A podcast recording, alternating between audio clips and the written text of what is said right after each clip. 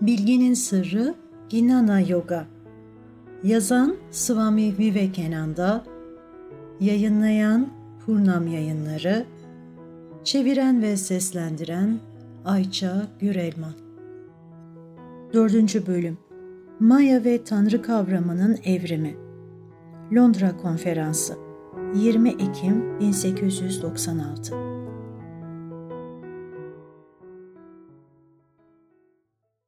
Advaita Vedanta'nın temel öğretilerinden biri olan Maya düşüncesinin ve Upanishadlarda geliştirilmiş tüm fikirlerin öyle veya böyle samhitalarda zaten bulunduğunu görmüştük. Çoğunuz artık Maya düşüncesine aşikarsınız ve Maya'nın bazen hatalı olarak yanılsama şeklinde açıklanmış olduğunu, böylece evren Maya'dır dendiğinde evrenin de yanılsama olarak açıklandığını biliyorsunuz.'' Sözcüğün tercümesi ne iyi ne de doğrudur. Maya bir teori değil, sadece var olan evren hakkındaki gerçeklerin bir ifadesidir. Maya'yı anlamak için bizim samhitalara geri dönmemiz, bu kelimenin özündeki kavramla başlamamız gerekir. Deva düşüncesinin nasıl ortaya çıktığını görmüştük. Aynı zamanda başlangıçta devaların güçlü varlıklar dışında bir şey olmadıklarını da biliyoruz.'' Çoğunlukla Yunan, İbrani ve Fars'a ait veya diğer eski metinlerdeki kadim tanrılar zaman zaman bize iğrenç görünen şeyler yaptıklarından bu metinleri okuduğumuzda dehşete kapılırız. Ancak bu kitapları okurken bizlerin 19. yüzyıla ait olduğumuzu ve bu tanrıların binlerce yıl öncesinden bize seslendiklerini tamamen unuturuz. Ayrıca bu tanrılara adanmış, o dönemde yaşamış insanların tanrıların karakterlerinde herhangi bir uygunsuzluk bulmadıklarını, çünkü kendileri de tanrı arasında belli bir miktar benzerlik olduğunu da unuturuz. Bunun yaşantımız boyunca öğrenmemiz gereken büyük bir ders olduğunun altını çizmek isterim. Başkalarını yargılamada kendi ideallerimize göre yargılar kullanırız ve bunu yapmamak gerekir.'' Her bir kişiyi başkalarına göre değil, kendi idealine göre değerlendirmek gerekir. Akranlarımızla olan ilişkilerimize baktığımızda sürekli olarak bu konuda hatalı davranışta bulunuruz ve kavgalarımızın büyük çoğunluğunun bu basit nedenden kaynaklandığını sanıyorum. Kavgalar hep başkalarının tanrılarını kendi tanrımızla, ideallerini ideallerimizle, güdülerini güdülerimizle yargılamaya çalıştığımızda ortaya çıkar.'' Belli koşullar altında belli bir şey yaparım ve aynı yolda başka bir kişi gördüğümde bu kişinin de aynı güdüyle harekete geçtiğini düşünürüm. Halbuki tepki aynı olsa da farklı etkilerin bu tepkiyi oluşturabileceğini ufak bir hayal gücüne sahip biri bile söyleyebilir. Bir eylemin gerçekleşmesinde bir kişinin motivasyonu benimkinden tamamen ayrı olabilir.'' O halde kadim dinleri yargılarken mevcut durumumuza meyletmek yerine dönemin koşullarını göz önünde bulundurmamız gerekir. Eski ahitte yer alan zalim ve acımasız Yehova pek çok kişiyi korkutur. Peki neden? Kadim Yahudilerin Yehova'sı günümüzün tanrısı ile ilgili geleneksel düşünceyi nasıl temsil edebilir? Tıpkı kadim çağda yaşayan insanlara bizim yaptığımız gibi bizden sonra gelecek kuşakların da bizim din ve tanrı konusundaki düşüncelerimize gülecekleri unutulmamalıdır. Yine de tüm bu farklı kavramlar birliğin altın ipliğidir ve Vedanta'nın amacı bu ipi keşfetmektir. Krishna, ben her biri bir ince gibi olan çeşitli düşüncelerin içinden geçtiği ipim demiştir. Vedanta'nın görevi günümüzün kavramlarıyla bağdaşmasa da veya bize korkunç görünse de bu iplikleri birbirine bağlamaktır. Geçmiş zamanlarda oluşturulan bu fikirler içinde bulundukları dönemle uyumludur ve o dönemde günümüzün fikirlerinden daha korkunç görünmezler. İçinde bulundukları ortam koşullarını bir kenara bırakıp günümüz koşullarına uyarlamaya çalıştığımızda bu fikirlerin korkunçluğu belirginleşir. Çünkü eski koşullar ölüp yok olmuştur. Kadim dönem Yahudilerinin keskin zekalı modern Yahudilere ve kadim Aryanların entelektüel Hintliye dönüşmesi gibi Yehova'da, devalarda gelişmiştir. Hata, Tapınan kişilerin evrim geçirdiği kabul edilirken tapınılanın evriminin kabul edilmemesidir. Adanmışlarının evrimsel ilerlemesiyle onun da olumlu özelliklere sahip olacağı kabul edilmez. Bu demektir ki bizler temsil ettiğimiz fikre istinaden nasıl gelişirsek bu tanrılar da temsil ettikleri fikre istinaden gelişir. Bu tanrının da gelişip gelişmediğini merak etmenize yol açabilir. O gelişmez. O değişmez. Aynı şekilde gerçek insanda asla gelişemez. Ancak insanoğlunun Tanrı hakkındaki fikri sürekli olarak değişmekte ve genişlemektedir. İlerleyen günlerde her bir insan tezahürünün ardındaki gerçek kişinin hareket etmediğini, değiştirilmediğini, saf olduğunu, her zaman mükemmel olduğunu ve aynı şekilde kendi oluşturduğumuz Tanrı fikrinin de yalnızca bir tezahür, kendi yaratımımız olduğunu göreceğiz.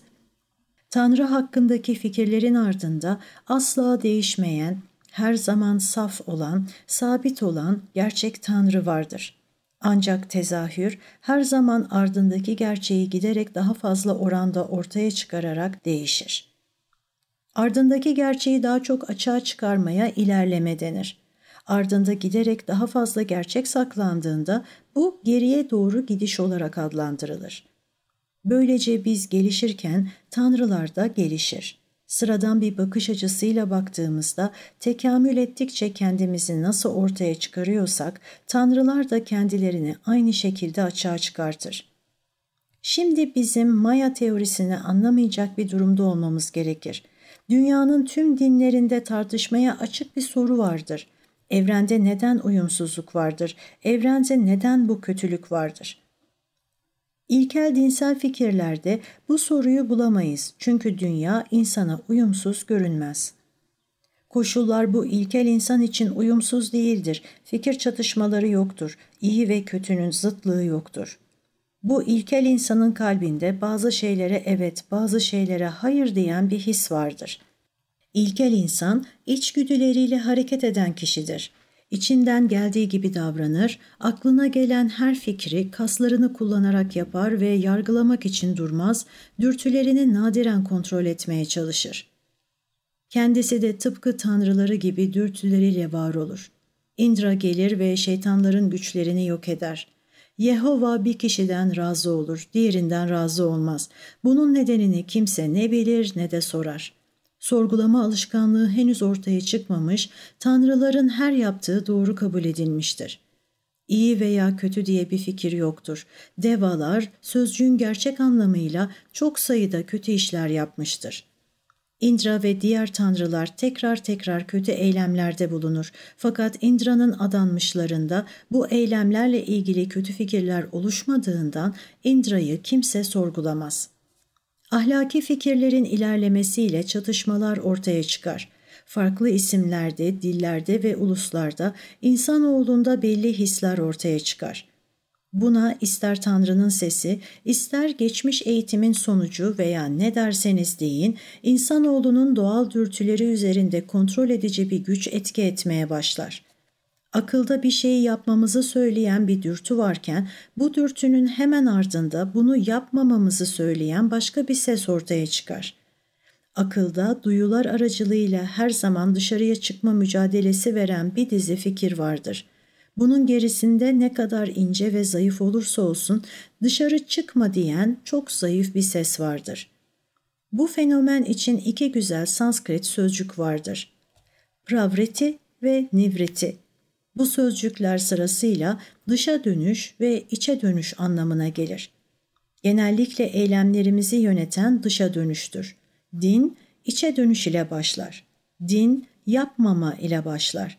Spiritüellik, yapmama ile başlar. Yapmamanın olmadığı durumda henüz din başlamamıştır. Adandıkları kavgacı tanrılara rağmen yapmama sayesinde insanların fikirleri gelişmeye başlar.'' Böylece insanoğlunun kalbinde küçük bir sevgi uyanır. Bu gerçekten çok küçük bir sevgidir ve günümüzde bile çok da büyümemiştir. İlk olarak belki küçük bir kabilede ortaya çıkmış, aynı kabilenin üyelerini kucaklamıştır. Bu tanrılar kendi kabilelerini sevmekte ve kabilenin tanrısı olarak kabileyi korumaktadır. Bazense bir kabile tıpkı kabilenin kurucusu olan kişilerin ortak neslinden gelmeleri gibi kendilerinin de tanrılarının neslinden geldiğini düşünürler. Kadim dönemlerde ve hatta günümüzde bile sadece bu kabile tanrılarının değil, aynı zamanda güneşin ve ayın neslinden olduklarını iddia eden kişilere rastlanır. Güneş ve Ay hanedanlıklarının büyük kahraman imparatorlarını kadim Sanskrit kitaplardan okuyabilirsiniz. Onlar güneşin ve ayın ilk adanmışlarıdır ve giderek kendilerini güneşin, ayın ve benzerlerinin nesli olarak düşünmeye başlamışlardır. Böylece aynı kabileye ait olma fikri gelişirken küçük miktarda sevgi, birbirlerine karşı belli belirsiz bir sorumluluk, küçük bir toplumsal örgütlenme fikri oluşur. Ardından doğal olarak şu fikir gelişir. Birbirimize tahammül etmeden, katlanmadan nasıl yaşayabiliriz? Güdüleri kontrol etmeden, kendini dizginleme olmadan, akıldan her geçenden sakınmadan birlikte nasıl yaşanabilir? Bu olanaksızdır. Böylece dizginleme fikri ortaya çıkar.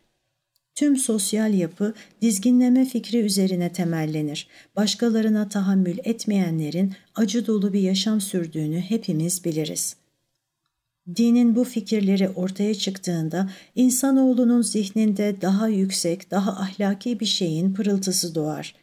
Eski tanrılar uygunsuz bulunur. Çünkü bu tanrılar gürültücü, kavgacı, içki içen, biftek yiyen kadim dönem tanrılarıdır. Eğlenceleri yanmış et kokusu ve sunu için yere dökülen alkollü içkilerdir. Indra bazen o kadar çok içer ki yere düşerek peltek bir şekilde konuşur.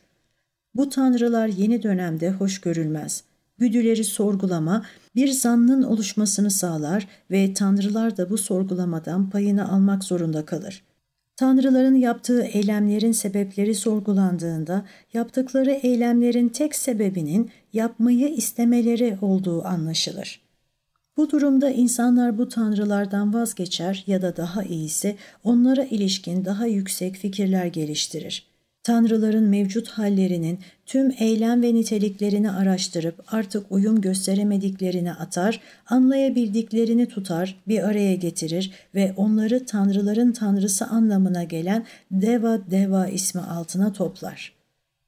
Tapınılan tanrı artık sadece gücün basit bir sembolü değildir. Bundan daha fazlası gerekir. O ahlaklı bir tanrıdır, insanoğlunu sever ve insanoğlu için iyilik yapar.'' Ancak Tanrı fikri varlığını sürdürür. Üstelik artık ahlaki belirginliğini ve güçlerini arttırmıştır. Böylece Tanrı, evrendeki en ahlaki varlık olmasının yanı sıra neredeyse en güçlü olan haline gelir. Ancak tüm bu yamalar işe yaramaz. Bu konuda giderek artan açıklamalar yapılsa bile çözüm arayışındaki güçlük de aynı şekilde büyür. Tanrı'nın nitelikleri aritmetik bir artış gösterirken zorluk ve kuşku da geometrik bir artış gösterir. Bu süreçte Yehova'nın yaşadığı güçlük, evrenin tanrısının yaşadığı güçlüğün yanında çok hafif kalmış ve şu soru günümüze kadar varlığını sürdürmüştür. Güçlü ve sevgi dolu evrenin tanrısının hükümdarlığı altında şeytani şeylerin kalmasına nasıl izin verilebilir? Neden acı mutluluktan fazladır?'' Kötülük iyilikten fazladır. Biz tüm bunlara gözlerimizi kapatabiliriz fakat bu dünyanın hala iğrenç bir yer olduğu gerçeği varlığını sürdürür. En iyi tanımlamayla bu dünya Tantalus'un cehennemidir. Burada güçlü güdülere ve duygusal hazlar için daha güçlü isteklere sahibiz ama onları tatmin edemeyiz. Kendi irademize rağmen bizi ileri iten bir dalga yükselir ve henüz bir adım ileri gitmişken bir darbe alırız. Burada Tantalus gibi yaşamaya mahkum edilmiş gibiyiz. Duyu ideallerimizin sınırlarının çok ötesindeki idealler aklımıza gelir. Ancak onları ifade etme arayışına girdiğimizde bunu başaramayız. Diğer yandan etrafımızda kabaran kütle tarafından eziliriz.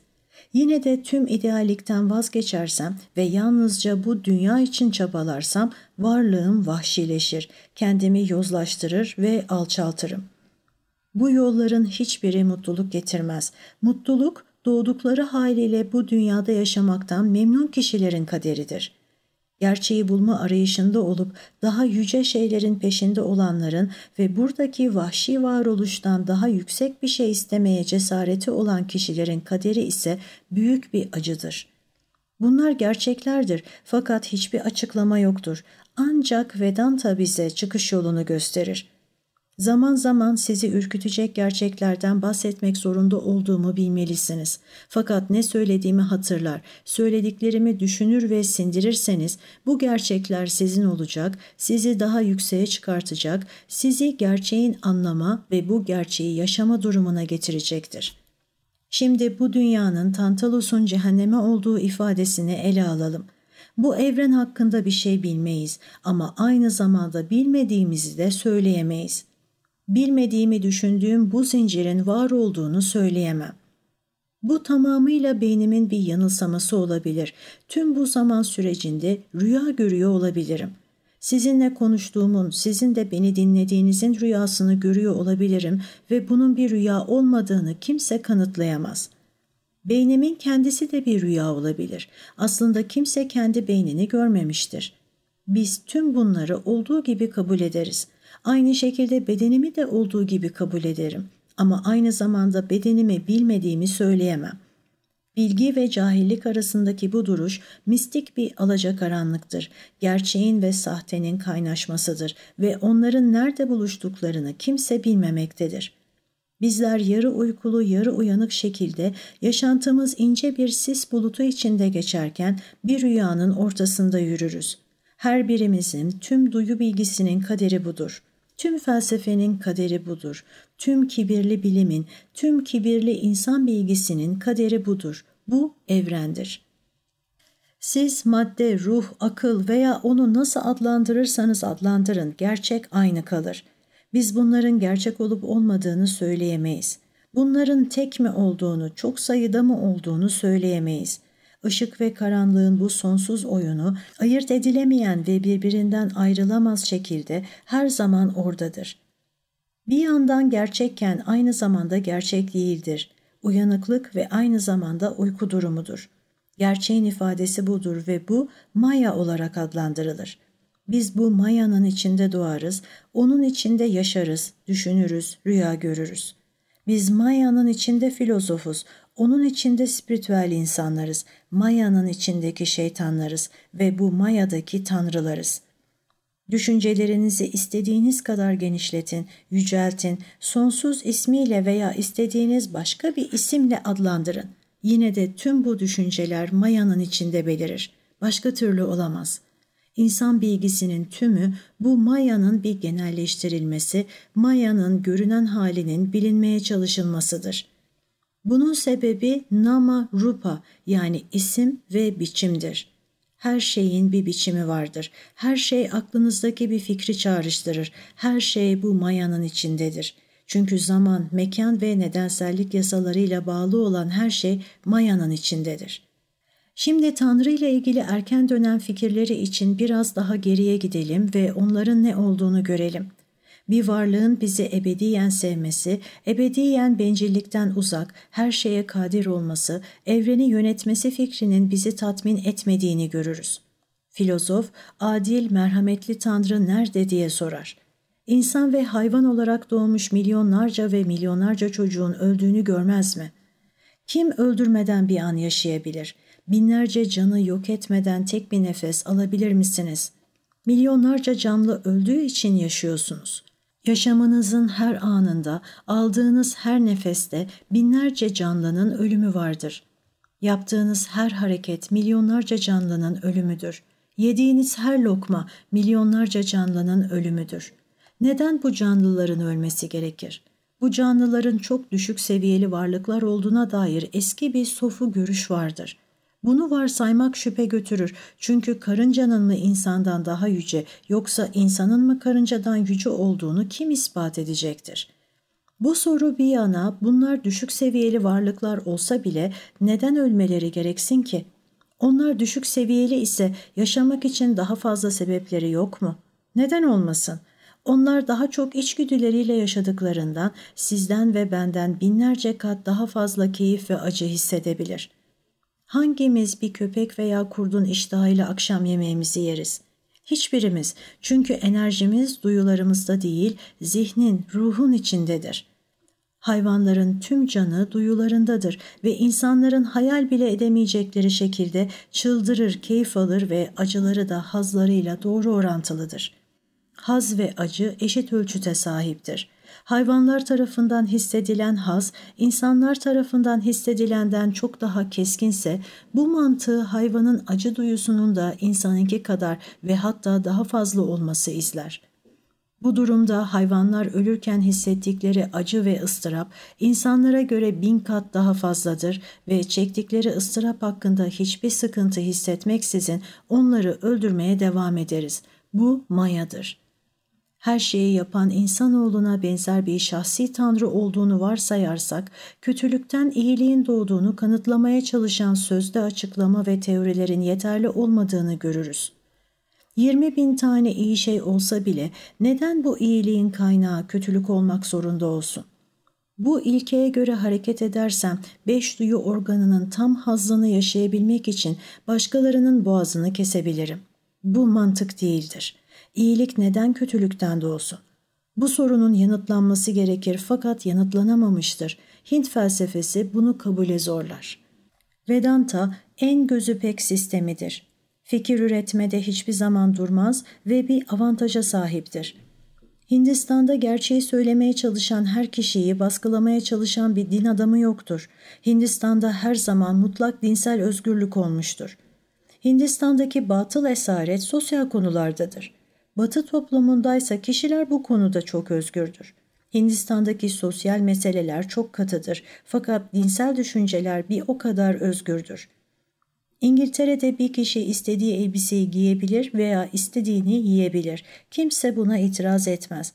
Ama kiliseye gitmezse erdemlik timsali komşusu onu ayıplar. Batılı bir kişi öncelikle din konusundaki toplumsal kurallara uyduktan sonra gerçekler hakkında düşünebilir.